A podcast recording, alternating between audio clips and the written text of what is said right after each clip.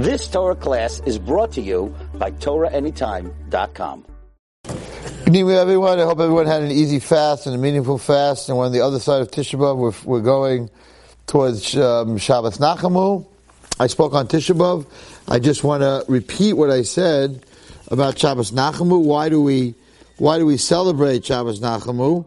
Um, nothing different. Know, I hope it will be different, but nothing different um, last week, uh, Shabbos Chazoin, which is such a sad Shabbos, and everybody was in so much pain, and we reach out Chazoin, and there's a machlekes in halacha if uh, if you're even allowed to wear your Shabbos suit on Shabbos Chazoin, and by by by um, if you're allowed to invite people, if you don't normally invite people. Shabbos Chazon, everybody's nervous in, in the fast day, and it's Shabbos, I got some ISIS, and then the Shabbos, Every hotel sold out. You can't get a room in Shabbos Nachman Hotel. Barbecues, concerts, party time. What changed? Nothing changed. We're still in Gullus. We don't have a Beit HaMikdash. The Shidduch crisis is still here. People still have cancer. People are, are, going through hard times. What are you partying about? What are you partying about? What's the Ma Nishtana Mishabas Nachamu Mishabas Chazoin?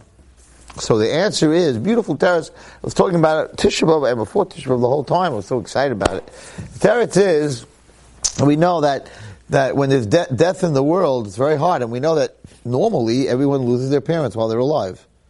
It's not the other way. That a parent should lose a child. So sooner or later, even they hit 120 and you're 100, right? It's normal to lose your parents. So Hashem knew in the bria that everyone's going to be in pain. Everyone's going to lose someone that they love. That's someone that they're very close to. So Hashem had to put something in the Bria that um, we'd be able to handle it. So he put Shikha.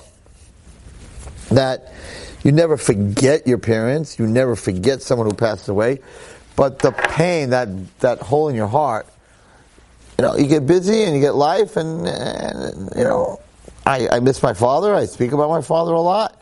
But uh, the first year, I was like, ah, I was like, I can't handle this. So you handle it. So Hashem brought shikha in the world. And that's why it says Vayimayin Yaakov Liznachem. He refused. What do you mean he refused to be comforted? He couldn't be comforted because it's much worse to be kidnapped. If your parent was kidnapped, you, you don't have shikha. You don't have that forgetting. That Hashem didn't give you for kidnapping. He gave it to you for death. So that pain stays there. So Yaakov, Vayimoinlis Nachem, he, he refused because he couldn't, he couldn't be comforted because the pain stayed there. So he knew something was wrong. That Yosef must be alive. It's brought down many farm because how come I'm not forgetting the kid? Not forgetting, but how come the pain is staying on the same level the day he found out that he was killed? was the same level. So he knew there was something wrong. He didn't have Ruach HaKodesh for 21 years. So the pain didn't get any better, right? So that's how he knew that Yosef was still alive. So therefore, everyone on who sat on Tisha B'av and cried from us because of they said Kinnis, they cried about the the Beis Hamikdash destruction. They cried about Yerushalayim means that they're still in pain. If they're still in pain, means they didn't have shikha. They didn't have shikha means it's alive. It means the Beis Hamikdash is alive spiritually, and and Yerushalayim is alive spiritually, and therefore we have something to celebrate. It didn't die. So only after Tisha B'Av you can have Shabbos Nachamu. And that's what you're supposed to celebrate this Shabbos. Wow, I was sitting on the floor by Kinnis, crying my eyes out about the Beis Hamikdash. It must be still alive. What am I crying about 2,000 years ago? What am I crying about? To a shikha, I wouldn't feel anything about it. If Mashmit's alive, it's Mashmit Yerushalayim is alive. Yerushalayim. If you forget Yerushalayim, that means it's dead. You only forget things that died. So that's what he's saying godless. No, not godless. I love it. So you have to. Let's take our sound off on our little phone here. Hold on, so we don't get disturbed. Good. So, so that's very that's very important. So that's what you're. That's the, that's what we're supposed to celebrate in Mitzvah Hashem this Shabbos is that we didn't forget you, Yerushalayim, and if we didn't forget you, that means you're still alive. Okay, it doesn't mean get crazy on Shabbos. It means Hashem. All right. So I want to tell you. I want to tell you a very interesting, brought down in Pasha Parable 2, right, by my friend David Hoffman, actually, who played baseball on the same team. He was shortstop, I was first baseman, so we were very connected. He threw it, I caught it, or he threw it, I dropped it, but he threw it. Okay, so,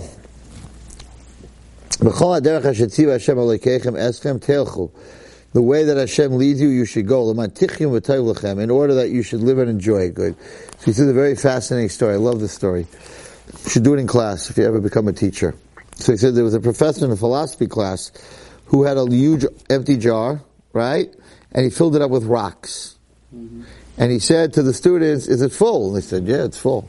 He said, really? He picked up a bunch of little teeny pebbles and he poured it in the jar and they found all the crevices. So he said, now it's full? Yeah, now it's full. So he took sand and he pulled that in, and that also went in. Right? He put the sand in, also went in. Then he took a jar and he filled it up with sand. And then he tried to put the pebbles in, and it didn't go. And he put the rocks in, and it didn't go. Because the sand is it's full of sand, there's no room between the grains of sand. So what was he trying to teach them? He said, this is your life. The rocks are the important things in life. Torah, mitzvahs, the, the, your family, your friends, your health, anything critical that you need. The pebbles are secondary things. Your house, your car, your job. He said the sand is everything else, all the stupidities. He says if you fill the jar with your stupidities, there's no room for your family, Torah, mitzvahs, and everything that you need. If that's what your jar is full of, the sand, there's no room for anything else. But if you fill your jar with stones, mitzvahs and tefillah and family and your kids and you give them time, right? So it's pretty full. There's still room for some narishkeit and some things that are not that important, right?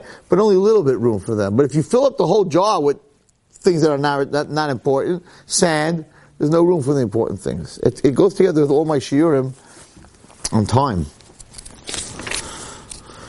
Oh, if you fill your jar with time, fill your jar with time. Okay. Um, before I get to, I want to go back to Kibbud Av V'Em, which I talked about in um, in uh, what's it called in Boston in the Igre Shire.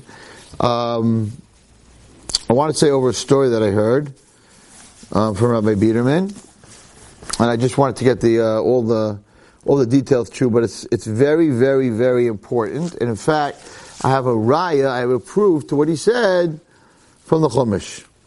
So he says the following. He said, I guess there was in Chust, and um, the Chuster Rav was there, and someone came into him, the, Reish, the, the president of the city, and he said, he has very bad news that the Munkatcher Rav and his son, Munkatcher Rav Rabbaruch, he was the son-in-law.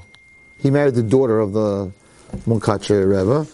Um, was taken on a train and he's on his way to this communist Bapolt, whatever it was called, and nobody ever got out of there alive. So they need to do something. So the Rav of Chus, the Chus Rav, told his Gabbai to get the bookbinder. There was someone that used to bind the books, Um, and he should bring him a chayk, a chak. It's a chak Yisrael that you learn every day, Torah, Mishnah, whatever. So the guy came, he was very upset. He said, hey, with Shabbos, and I guess they had no Eruv, and he carried it, and he was like, how could the Rav ask me to do Mechal Shabbos? He says, what are you talking about? The, the Baruch, the Munkatcher Rebbe, is on a, on a train, and we have to save his life. What should we do? So he says, I needed the chak, and we're going to put in the chak a thousand dollars. We'll put it in the book. We'll hand him the safer. They won't know that there's money in there.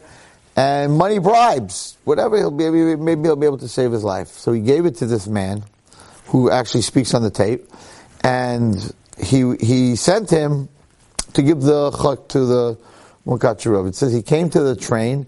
There was 60 cars on that train. Nobody nobody came out of him alive. Very few people came out alive. There was 60 cars, and he's he's going. This kid's a little kid. Going from car to car. Munkatcherov, Munkatcherov. Nobody. Nobody's answering. The 60th car is where he was. The last the caboose. And he says, uh, and the Rebbe comes, he says, what are you doing here? Get off the train. The train, whoever's on the train is not going to make it. he said, I have, I have a safer for you. Safer for me? He says, yeah, in the safer is a thousand dollars. You know what a thousand dollars was in those days? In the forties? What? In the binding. You know what? The, you know it's because he had to bind it in there so nobody would see it. And that's Chil Shabbos. Like it wasn't the carrying because they had an Eruv Taka. It was the binding. Said it was a book binding. Said, I can't bind that. He said, bind a Shabbos, you have to save the guy's life. So with a thousand dollars, he said, use it, whatever it is. And when he turned around, the boy, little boy, when he turned around to walk out, so he said, Can I ask the Rebbe a question? And the Rebbe said, Sure, anything. He said, Why does, he knew everyone was dying, going to die, why does Hashem need so much Kiddush Hashem? Why do so many people have to die by Kiddush Hashem? That's what he asked the Rebbe. The Rebbe said, Everyone on this train that's going to die, it's not Kiddush Hashem. They're Kedoshim, they're holy, but it's not Kiddush Hashem. Kiddush Hashem is only when you have a choice. They don't have a choice. Nobody has by choice. So they don't have a choice. So you're not making Kiddush Hashem by dying. You're Kaddish by dying, but you're not making a Kiddush Hashem. He said to this boy, you know what a Kiddush Hashem is? And this is the point that I want to make. I'm going to tell you the story. He said, Kiddush Hashem is after the war. If you keep Shabbos after the war, and you put on tefillin after the war, and you're a good Jew after the war, that's a Kiddush Hashem. During the war, it's not a Kiddush Hashem. That's Kedoshim. And this boy said, you know why I'm from today? Because that's what he told me on the train. So the real Kiddush Hashem, maybe when you're outside of yeshiva. In yeshiva, I don't have a choice. I have to look this way, eh, whatever. But imagine when you when you're at work and you don't have to be like that, and you can get away with doing things you're not supposed to, and then you make the choice. Thus is the Kiddush Hashem. You don't look at the girl. You don't talk to the lady at work. That's a Kiddush Hashem. When you have a choice. When you don't have a choice, that's not a Kiddush Hashem. And, and this guy said, that is why I'm from today. Dick. What a story. Unbelievable story. So everyone out there that's listening, it's when you have a choice to do the wrong thing and you say no, that's the Kiddush Hashem. When you have no choice, it's your Kaddish. But that's not a Kiddush Hashem. You hear? Pliadik. Okay. So uh, Rabbi Biederman was talking today a subject that I know very well. He talked about a subject regarding kas. When I was a kid, I had kas. Got angry. A kid once said something to me. I, broke his nose. They threw me out of the base. I turned around and the guy knew what hit him. He shouldn't. And the, the, they threw me out. I said, "Why are you throwing me out?" He said, "You just broke someone's nose." I said, "He shouldn't have said what he said." I said, "No, you can't just do that. You can't just turn around and punch someone in the face." So I had, I was a kohen or a kohen, whatever, and Baruch Hashem, I had a rebbe, and he taught me how to flip that and not have kas. But anyway, so he says a very fascinating story about kas. Huh? How to flip it. How did my Rebbe flip it? He said, instead of getting angry at the person for saying what he did, you should have empathy for the person. In other words, this guy could be my friend, we could do, right? And now he cursed me out in front of everyone. Not on him. I gotta go say Tehillim for him. He's out of control. He was Mavayish Baram. He doesn't have a Chel Olam Haba. Someone doesn't have a Chel Olam Haba? Rebbe said, you have to pray for him. The guy embarrassed, what are you punching him in the face for? Don't punch him in the face. Open up into hill and pray for the guy. He just embarrassed me in front of the yeshiva. He, he turned my whole. I had a very famous story in, in Landau's. A very famous story. I've, I've said it before. Uh, I would have broken this guy's head had I not changed as a kid. I was I was sitting in Landau's. There's a guy that davens there. He has numbers on his hand. He went through the Holocaust. The very old man. He sits. He sits.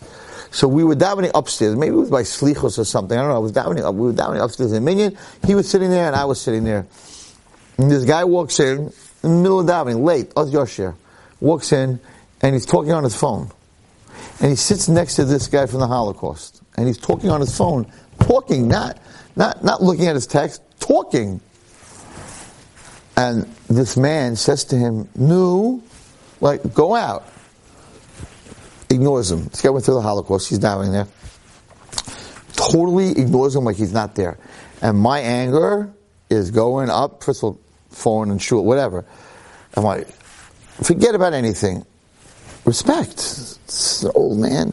Numbers on his hands. He's asking you to be quiet. Like he doesn't. He's momish talking, laughing. And we're up to, we're, between Bochum and Shema Yisrael. So I lost it a little bit, not a lot, a little bit. I said, I spoke out. I said, why don't you take your phone outside of shul? You're disturbing everyone. I spoke out by David. He wasn't listening to anyone. This guy looks at me and bangs on the table. We're now before Kriyashma. Bangs on the table and says, I want everyone to stop davening. Rabbi Wallerstein, you know, the rabbi that talks to the women. I'm like, I am going to decapitate this man, right? Is speaking. Everybody stop davening. You have to listen to Rabbi, I'm sitting Rabbi Walls. My, my hands are already like this. I have chilling on that hand, right? It's going back to my hockey days. I'm like, I'm seeing blood. I'm seeing, I'm seeing all kinds of colors. I'm gonna take this guy out in shul. And he's much bigger than me. It doesn't matter. When you're angry, it doesn't make a difference. There's no such thing. It's David and Goliath. And my Rebbe, who Mamish saved me, I, I held back and I just thought to myself, you're such a nebuch. Your kids and your wife, your tillus go nowhere means nothing. You're, you're killing your family. You, you know, I, I, saw once, I once said about it in our bungalow company, I saw once in a safer one of the scariest things I ever saw about talking about davening. That the way you daven here is the way up there you could daven. So someone who talks by davening, right, when he comes up to Shemayim, his grandson's sick, his granddaughter needs a shidduch, she's already 30, so where do they go? They go to their grand, the lady's kever. They come to the kever, like, please down for me, and that. So this guy up there, he's they're coming to help, and he wants, he gets up and he says, I want to, I want to ask Hashem. They're like, you? You? You who never da- who spoke by davening? You have not, you cannot go, you can't daven. So the person sitting up there, he cannot do anything for his family. His hands are tied. Scary. We don't understand the pain of that neshama. That just it's like he's stuck because he talked by davening. So, so I once got up and said this over, whatever. Um, so the opposite, I, I, I, the anger turned and became like, you're a sick puppy, you're a sick guy, you're really sick. Never you, you don't know anything about tefillah, you don't know anything about kavod for someone, you have no manners, you have no tefillah. Where you're going, I don't want to even be able to see where you're going you know what? I need to daven for this guy that Shem should put brains in his head. So, normally, I would have killed him. I would, I would, I would, before my Rebbe, I wouldn't have killed. Sure, not sure. I would just, I would just kept punching. I would just kill them. And after davening, this guy left. He, he, he, he was there for like 15 minutes just to aggravate everyone. He left. This man was so upset. I sat down after davening. I said, you have a big koyach He went through the Holocaust. You have numbers. You have davening for him. You need to daven for this guy. He has no power of tefillah for his whole family for anything. He needs help. So let's say I looked at his name on his tallis bag. So I had his name. I didn't have Ben Huat, but I had his name. I said, let's say his name and let, us daven for him. And he cooled down and he said, you're right. He's, he's, he's Nebuch. He's a Nebuchal. And he davened him. We davened him and the whole, whole anger changed. And one other thing happened in Landau's. This a lot of guys saw happen. I was davening mincha. We were davening mincha, and a boy, maybe he was 16, was talking on his phone by Chazaras Hashatz in front of the Aron HaKodesh. Standing right, right in front, not by the bima, front of the Aron HaKodesh. Two guys went over to him. In the middle of the shots, he's talking. They said, "Please put your phone away." He said, "I'll do what I want." I'm, I'm I down by the bima. That's where I always stand.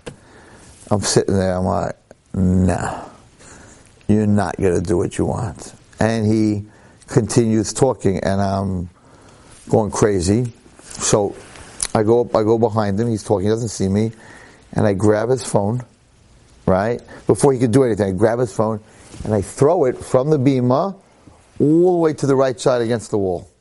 I'm like, you think you can do what you want in shul? Boom, choom, and I threw it. and I wasn't ready for this. he turned around and he punched me in the face. I wasn't ready for it. I didn't, I didn't expect that to be the reaction, but he wasn't ready for what I did. I threw his phone across the shul, and he just punched me in the face. And I, it's just, just a normal reaction. I'm going to punch you too. I'm going to go, right? And I held back. I held back. I don't know where it came from. I held back. And for me to hold back after getting hit is like almost impossible. Because I played hockey my whole life, and the automatic reaction, the guy hits you, that's it. Gloves are off, and we're going. So it's, it's like not even a thinking. You don't even think about it. And um, I didn't punch him back. And they were all like, the whole shul was like, hit him. They wanted me to hit him. So then he started like, you want to take it outside? You want to take it outside? I'm like, why don't you just go pick up your stupid phone? And he's like, no, come on, let's take it outside. Let's take, you to, and he started with the whole thing. You scared to take it outside, you scared to take it. And like, the old Wallerstein was just like, I'm like, I'm like, I'm not taking anything outside. I might have to daven again the next minyan because I missed half a chazal shot that just got punched in the face. Okay. How do these guys? At the end of that, at the end, what? How do they get so lost that they end up in a shul? It- They're just going to show us a road. It's just road. There were guys. There were guys last night at daven. There were guys, two kids that were on their phone the whole davening. They did not say one word. And I was so I had such a yetzer- I don't know what it was to go over to them and say, "Don't go out of shul." And I didn't say anything. Do they get any reward for still coming to shul? I don't know. No, I don't know. There is a there is a reward for coming to shul if you daven. Yeah, of course. Or if you sit there, but not. I don't know if you're on. Maybe. I don't know. I don't know. I think it's very wrong. Whoever's watching, I think it's a terrible, disgusting thing. If you walk into shul and you have that little white thing in your ear from Apple, whatever that you know. Even though I believe your phone is off and you're not listening, it's just not covered. Not their. First of all, I don't know if you're listening to something or not. You're staying from Hashem. Take it out. Don't go to take it out for 15 minutes. Take it out of your ear, put it in your pocket. These guys, they walk in, they have that black thing in their ear, they have that white thing in the ear. It's not. It's not their cheretz. It's not their cheretz. If you were in a great, very big business meeting, would you sit with the white thing in your ear? Are You crazy? They're not going to give you the order. you, this, you, you're staying there for your life. A lot of people have that white thing in the ear by davening. It's not right. It's not covered for Hashem. It's not covered for Hashem. So again, that time, I did not, I did not go out, whatever it was, and I was like, Nebuch, this poor kid, he's 16 years old, he has no derech eretz. What's he going to become already? Where's he going? Well, I took a punch. So after davening, they were all like, go out there. You know how people are. Like, you can't just take a punch, teach him a lesson. They were like, Rabbi Wallerstein. They were trying to psych me up. I'm like, guys, listen to me very carefully. Something just happened to me that didn't happen to you, and I would do it again. I said, because I took a punch for Hashem, and I didn't swing back. I said, I'm not going to lose that schus now. Go out and start swinging. I took a punch for God, for, for shul. I took a good punch. He hit me hard. Right? I said, I took a punch, and I come to Shemaim and say, God, I took a punch for you. If you punch him back, so then you didn't. You punched him back. I took it. I accepted it. I'm not going outside. I'm not giving that back. I said, the yetzer hara wants me to give that punch back. I'm not giving that back. I own it. It's mine. But, oh, the fire in my vein. Oh, you don't just hit me like that. And I, I'll never forget, the whole shul was like, he just tr- in one motion. I didn't expect it. Usually I, I'll be ready for it. Just as I threw the phone, he just I guess he didn't even know who he didn't know who he hit. Whoever threw his phone, he's to punch. Boom! He popped me one. I took a punch for Hashem. I didn't punch back. So my Rebbe, I was I was in first year Beis Medrash, twelfth grade first year Beis Medrash. He changed my he saw my temper and he he changed it drastically. Baruch Hashem, since then, if I could take a punch to the face, I don't want to challenge the Satan. And a guy got up and made fun of me like that in front of the whole shul. Wallerstein, the teacher of the girls. Ooh, I was going crazy inside. Crazy. In the end, we davened for him. Oh my gosh, that's, that's, that's, that's work. It's a lot of work. How long ago did that happen with the punch and shul? I'm 61. Must have been when I was 50, uh, probably about seven years ago. I spoke about it on my share. Bang! I got it. I never, I never got hit that hard because I'm usually I usually expected it when I was playing hack whatever. I never took a hit like that. That was a hit. He really whacked me. Full roundhouse punch. Erev, Erev Yom Kippur? What? Did he come back? I never saw him again ever. It was a one-time punch. It's not coming to Landau's anymore. What? Not coming to Landau's anymore. I don't know. I don't know if I recognize him. It was a long time ago. Maybe after that he became a. a there's nothing that stands in front of tshuva. Maybe the tshuva, and maybe a big tzaddik today. I don't know. Hopefully. But I took a hit for God. If you hit back, then you then you gave it back. So you can't really say, you know, I took a hit, but then I gave a hit. Whatever. A person has to be very careful with his temper. Hashem doesn't like tempers. Um, so, anyways, he says a fantastic story today. He said there was a a bacher, a boy that had this temper, and he came to his mashgiach, and he said, "I have a very big problem. I I, I can't control my temper." So the mashgiach told him, he says, "I want to tell you a story. I'm going to help you, and this will help everyone who has a temper. I'm going to help you with your temper." He says, "What? What's the story?" He said, "There was a group of guys, pirates, that came onto a boat. They looked like passengers." and they had this plan. The boat was going somewhere, wherever it was. They had this plan. They're going to go into the main, to the cabin where the captain is, where he sleeps, whatever it is, and they're going to hold him up, and they're going to tell him that they want him to go change course and go to the certain island, and that's where they had all their chevra, the pirate chevra, and they're going to rip. They're not going to kill anyone. They're not killers. They're going to rip off all the gold and all the silver of all the passengers, and then let them go right? But they want to be out sea at sea when this happens. So they're at sea, and these four guys come down with their, you know, they're gonna they're gonna take over the, the boat, and they hear inside the captain's quarters that the captain's in there with a bunch of say a bunch of guys that were working for him, and they're all screaming at each other.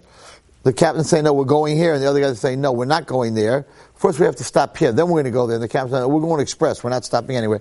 And they're yelling at each other, and these four guys are outside. They're like, these guys are yelling at each other, right? But we got to do what we got to do. So they come into the room and they tie up the captain and they tie up the first mate, whatever, the other guy that was arguing, we have to make a stop, whatever it is, and they duct tape him and they tie them up and they take over the boat.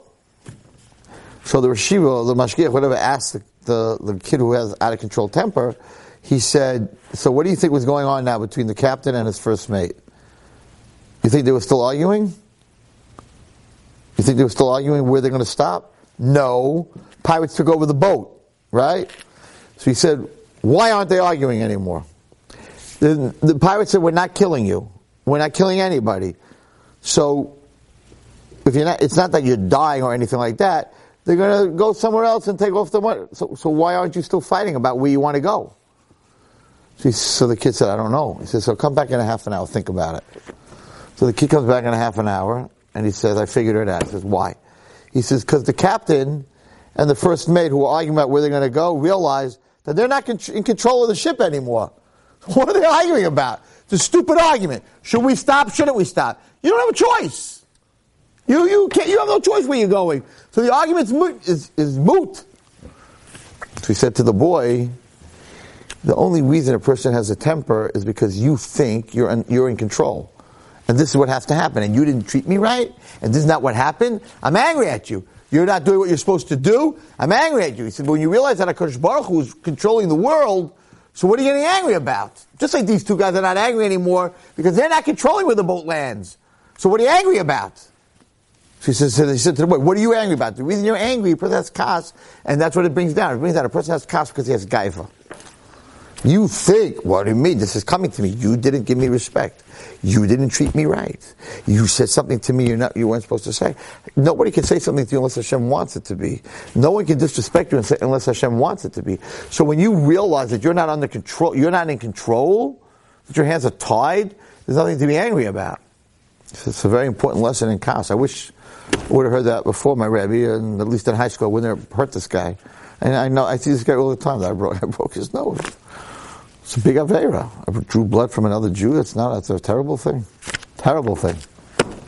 You know, it says the person who raises his hand to another Jew is called it. Even if you don't hit him, you call it. You call it Russia. Very bad. Kas is very bad. Kas and gaiva go together. You don't. People who don't have, or not don't think that much of themselves. They're not. They're not angry. They don't get angry. What am I getting angry about? I'm not in control here anyway. What am I getting angry about? It's sort of. It doesn't always work that way. Like when you're on a plane and they start delaying it, when you're sitting on that plane a half an hour, an hour, an hour and a half, you get angry. But you're not in control. The door's closed. You're on the runway. What, what are you getting angry about? So you sit down, you realize getting upset right now is not going to help. It's not going to make the plane take off any earlier. The pilot's in control. The airline's in control. What are you getting angry about? Hashem's in control. There's no reason to be angry about anything. But you have to get that into your head. All right. So it's not going to be a long shit tonight because I got I have to leave soon. We started very late. How long are we on? A half an hour? Probably a half an hour. Right? Okay. I want to just spend 15 more minutes and we'll let you go on Kibbud Av V'Em. Okay? Before Tisha B'Av, we were talking about Kibbud Av V'Em.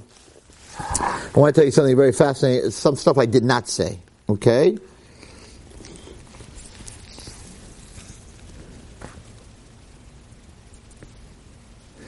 Mesechus Kiddushin, Daf Lamed Aleph Amid Beis, the Chazal say, Tana Rabbanan, Mechavdei b'chayav Mechavdei b'moisai.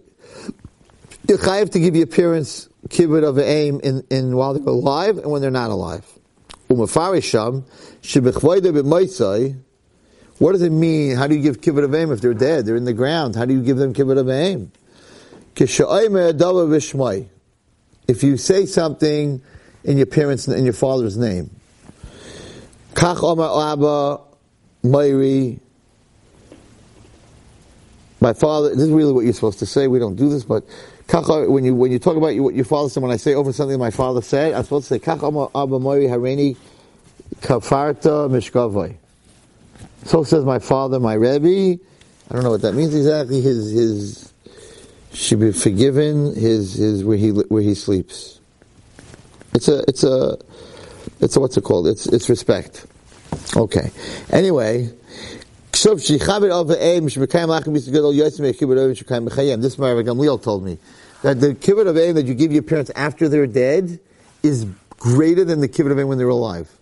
They don't really need you when they're alive, by the way. You know, most of, say hello, say I love you, but they don't really need you. When they're dead, they can't do anything. They need you. They can't do mitzvahs. They need you much more when they're not on this world. When they're on this world, they're doing mitzvahs. On that next world, they can't do mitzvahs. So what does it mean? Right? He says, how is the mechaber is of this imoy b'elam hazeh, v'gam mechaber b'elam ha'emes, right? P, ki yesh lehem sham nachas, they get nachas, mi maisav atoivim shal banim b'elam hazeh. Parents get nachas when the children are doing good, and chas v'shalom, when the children are not doing good, it hurts them. They do know, and it does, and it hurts them. We do repeat tzaddikim. Shebal Yisrael b'sheres avodah said, "Lifnei shekayim kol mitzvah amar shalosh pa'amim tefillah t'shem yichud." Anytime you do a mitzvah, any mitzvah, right, and you, one of your parents or both your parents are not alive, you should say the following. This is a big chiddush. L'shem yichud hakadosh baruch hu. Any mitzvah you do, um, it should be l'shem yichud for Hakadosh Baruch Hu shchinte in the shchina. Hineni writes lasos nachas ruach lebayroi. The mitzvah I'm about to do should give God, my Creator, enjoyment before any mitzvah you do. Say Kriyash tonight. You're supposed to say right. Achakach hoisif. He should say l'shem yichud. Hineni writes l'kayim mitzvah Kibbud Av V'Em. L'kavod is other shebegan eden. Sini muchim zuman. I'm doing this mitzvah also my father's in Gan, that he should be mechaber my father in Gan Eden. Well, Haisif, the Shem Yichud, he writes it's his Kibbud Av V'Em, if his mother's not alive. L'kaved is imay shebagan Eden. You're supposed to say this before you do a mitzvah, if your parents are, are not here anymore, but def, and, and also for HaKadosh Baruch Hu. Three L'shem Yichuds. People don't know that. Now he says some here that the following. It's a little bit scary after parents die, you think that you don't, you're not mechayiv and Kibbud Av V'Em anymore. Eno ken ki avo. Even though he died, mechuyev b'chvoida yoyse. You have to be mechaber them more. Shekosef kibbut sevicha gam la'acham oisei. You have to be mechaber them after they die. Oisei haben. And if that child, Hailach b'derech makoshim, he goes off the derech, that child, vaday shemevazes aviv. You're embarrassing your father in the next world. Vaday she'oiselei bizayin. You're definitely doing it to him an embarrassment. The im oisei ben hailach b'derech hayasha umsakein myself, and if the person's going the right way and he's straightening out what he does, vaday shezeh mechaber is aviv. You should know you're surely giving in the next world Kibbud Av V'Em. Mechaber oisei b'el mazeh. Ben Anashim, people, he's giving his father covet in this world. People are saying, wow, look at this so-and-so's son, right, or daughter. Umechavdei b'olam haba, etzva HaKadosh Baruch Hu. And also, mechavdei uh, HaKadosh Baruch Hu. HaKadosh Baruch Hu, rachim elo, v'shiu b'kisei. And Hashem has pity on the parent, on the parent in the next world. Umoshivu b'kisei HaKavod, and he, and he, and he, and he, and he, and he puts them on the kisei HaKavod, puts, I guess, brings them up. Unbelievable. So yeah, you think they don't know what's going on in this world? You're doing the right thing, they know. And if you're doing the wrong thing, they know. He shares a very fascinating story here.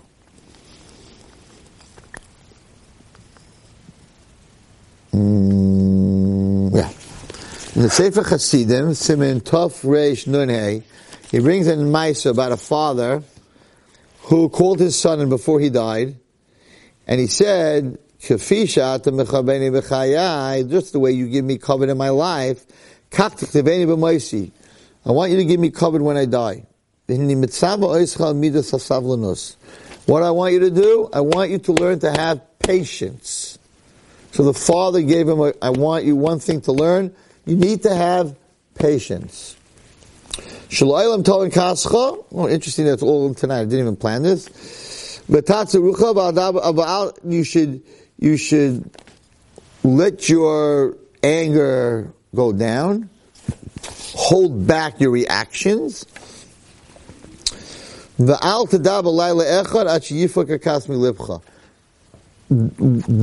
wait, wait overnight before, before you react. Let your cost go down. My father-in-law, my father-in-law, said that he never went to sleep with, with an argument between him and my mother-in-law. In other words, until it was, they would not go to sleep until it was settled. Whatever that, whatever was going on, right? He would not go to sleep. He would not go to sleep angry. They would not go to sleep angry. They had a rule between the two of them. We, we will only go to sleep after we make up the situation. You're not allowed to go to sleep angry. So he told him, you have to, you, you have, this kid must have had a problem with Kas. He said, I don't want you reacting right away. Wait, think about it, wait till the next morning. And usually if you wait till the next morning, it's not so bad anymore. Okay? So, what happened? Akapitos it's a very fascinating story. Aviv. So, after his father died, he told him, you need to be patient, don't react right away. The Ben went He went to the, he went, to, he went across the ocean to work, to do business. He, his wife became, was pregnant, but he didn't know that. She was just pregnant. He didn't know. So he left to go to work. He didn't know she was pregnant. And he, he stayed there many, many years. Many, many, many, many, many, many years. Like, like eight, 15, 16 years before he came home. Shadal when he came home, Baba came at night. And he went up to his bedroom. And he heard that in his bedroom with his wife was a young guy. Ha. Shahaya, whatever, he was, he was talking to, this guy was talking very lovingly to his wife. So he's like, my wife's committing adultery. I'm away 16 years. She's committing adultery. Shalat Charboy. He took, he took out his sword. That's it. He's gonna take, he's gonna take care of this guy, whoever's doing this. And he's gonna kill both of them. Niska, but he remembered, he remembered what his father said, you gotta control your anger at least over one night. So he couldn't do anything. He put back the sword in its scabbard. And he was listening by the door, and he heard that this that his wife was telling this young guy, it's so many years, me'ei shahalach avicha me'etzli, that your father left me. It was her son in the room. It was his son. He didn't know that she was pregnant. If your father would only know that he has a child, he would already come home already. Because he would make sure that he'd find a wife for you. Uh-oh, when he heard this, and he realized that this boy in the room was his son, who nichlach etzlam, he came, he came into the room, he said, Baruch Hashem kasi. Thank God I controlled my anger. He's going to kill them both. Baruch Avish, blessed is my father who told me, never stay angry, wait a night. I would have killed you and my son. Simcha Simcha Gedolah, and he was very happy. And he made a big party the next day. So that was it with some chumoid.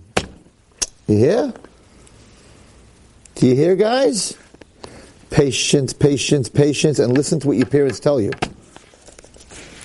Now we learned, we talked about, we talked about, you should say Kaddish for the, your father if you're, if your uh, your father is not Jewish, you still say Kaddish. We learned about it. You should learn for him because the bottom line is he brought you into this world, and, and look what you're doing. You're a Jew now, and you're doing mitzvahs. So Hakaras Hatov, you should say Kaddish for a Goyish father and a Goyish mother. Let's say you, your mother's a guy, so you're a guy, and you became a ger, right? Became a ger. So you also have to say Kaddish for her. Even though she's mamash, made you a guy. Doesn't matter. Hakaras Hatov trumps everything. But there's a fascinating, and we'll end with this. There's a fascinating question. Can you have, your father is not Jewish, can your father be a sandik by your child? Imagine, your father is not Jewish, your father-in-law is Jewish, your wife's, right? Because if your wife wasn't Jewish, then the kid's not Jewish. So, you like you, you invite your father and the whole right? And he's not Jewish, and he, he comes to the bris and the, and he sees that the father-in-law, your father-in-law, is a sandik by your first son. He sits there and right. So now he want the second child that's born. He wants to be the sandik. He's a guy. He's still a guy. Can a guy be a sandik? Right. So listen to this. L'chayra. So it seems to be that some hold no. Some hold no.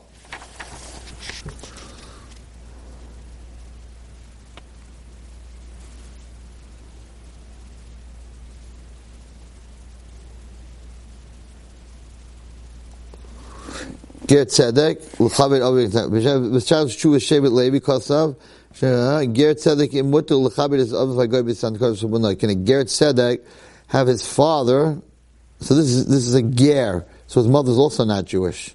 Okay, so ger tzedek, who is he allowed to have his father goy sandakas? Pashim ma'oy de'eli tein sandakas l'goy. That he shouldn't make him a sandik. Ve'ein b'zer tzarach lifnim. That's what he says. Okay, but.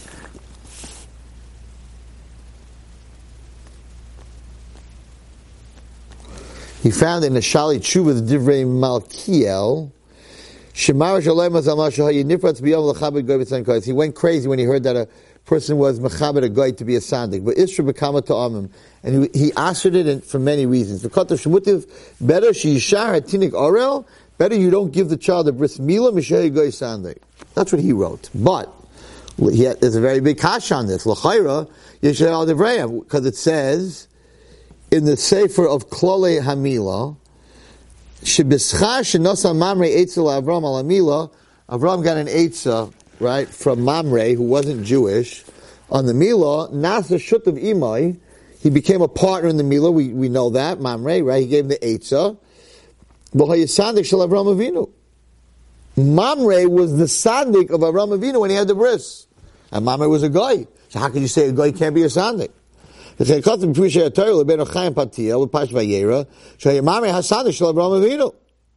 why he was called Bali Bris Avram. Mamre Mamre Goy Hoya. He was a guy. We see that from here, that a guy could be a sandik. So they went to ask Rav Chaim Kanievsky. Achein Sha'alti, he asked him, Ha'goyin Rav Chaim Kanievsky Shlita, what's the din? Ha'im Ger Tzedek, Mutta Lachabas says, Avi Goyli, Sandig Bris Milah Shal Benoi. We see, we see from Avraham Avinu that you could. So he went to Rav Chaim, he said, can a Geret Tzedek have his father as a Sandik? So imagine a guy sitting there, he's not even Jewish, he's a Sandik. V'heshiv loy, and Rav Chaim Kanievsky said, mutter. You're allowed to. Rav Chaim Paskin, you're allowed to.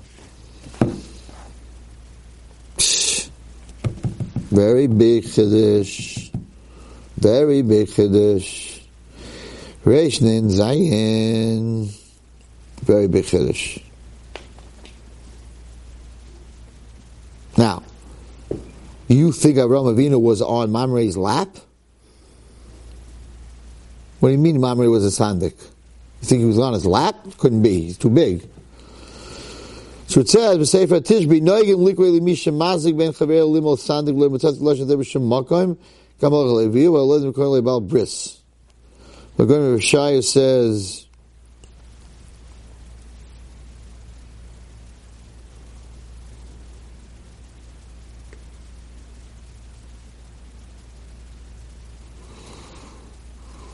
Says that yeah, it's, it's brings it down from Yalkut Shimoni.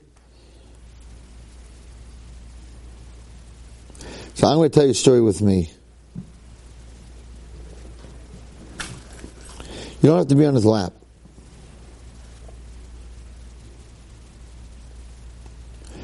Minayim lebal bris, he does a mitzvah when the nara is on his lap. We Yishlim mamre, tim sebrei yah, malak hashbach, nasan lo yetzel limo, chayechen yi nigla highway, al paldim shalcha, batati imoy shutav bris.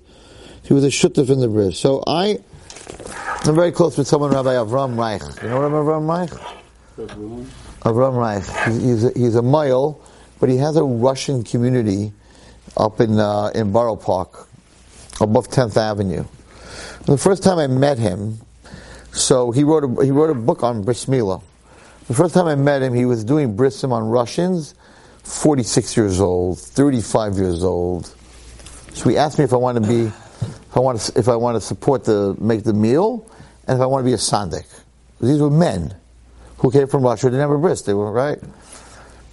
So it was an operation. It's not just a bris because they're men. So we did it in Dr. Adler's office on 16th Avenue in Borough Park. And he had to do stitches. It's a whole different, right? So I say, what do you mean a Sunday? You're going to put the guy on my lap? Big Russian guy. He's like, from my lap? Like he's going to, he says, no. He's on, he's on a, a bed, like a, like a, a, sur- a surgery bed, like a doctor's office. And you have to hold him by his shoulders just hold them by your shoulders and you're considered the sandik, which is, from here we see that, that you don't have to be on your lap as an older guy. Guys, I, I, the oldest one we I did was 46 years old. But he had guys that were in their 70s. My father just had a bris. Okay, how old's your father? He was 64. Wow. Who did it? Uh, Rabbi Shul. And he did with the stitches, with the whole, with the whole, whatever. That's- I wasn't there. But So right, Rabbi Cohn does it. So so Rabbi Reich said to me something fascinating, uh, and, and I have to tell you that these Russian guys they, they didn't take local anesthesia. They didn't take local anesthesia. They had vodka. Really had a bottle of vodka. They said, Rabbi, you drank half the bottle. Now do it. I was sitting there. I was like, wow, because you you could have local anesthesia. They didn't want. that's a Kiddush Hashem. So, well, that's a Kiddush Hashem, because you have a choice. I mean, you don't have a choice, but you do have a choice. So, um, Rabbi Reich told me something unbelievable. He said that it's brought down that Yishmael, Yishmael gets a bris at 13. The Arabs get a bris at 13, not at 8 days. Yishmael, you hear this, had a tainat Hashem that we're much greater than the Jews. An 8 day year old boy has no choice mm-hmm. and the pain is the whatever. But a 13 year old boy has a choice. So we're greater than the Jews. And that's a taina they had to hold back from, hold back Mashiach.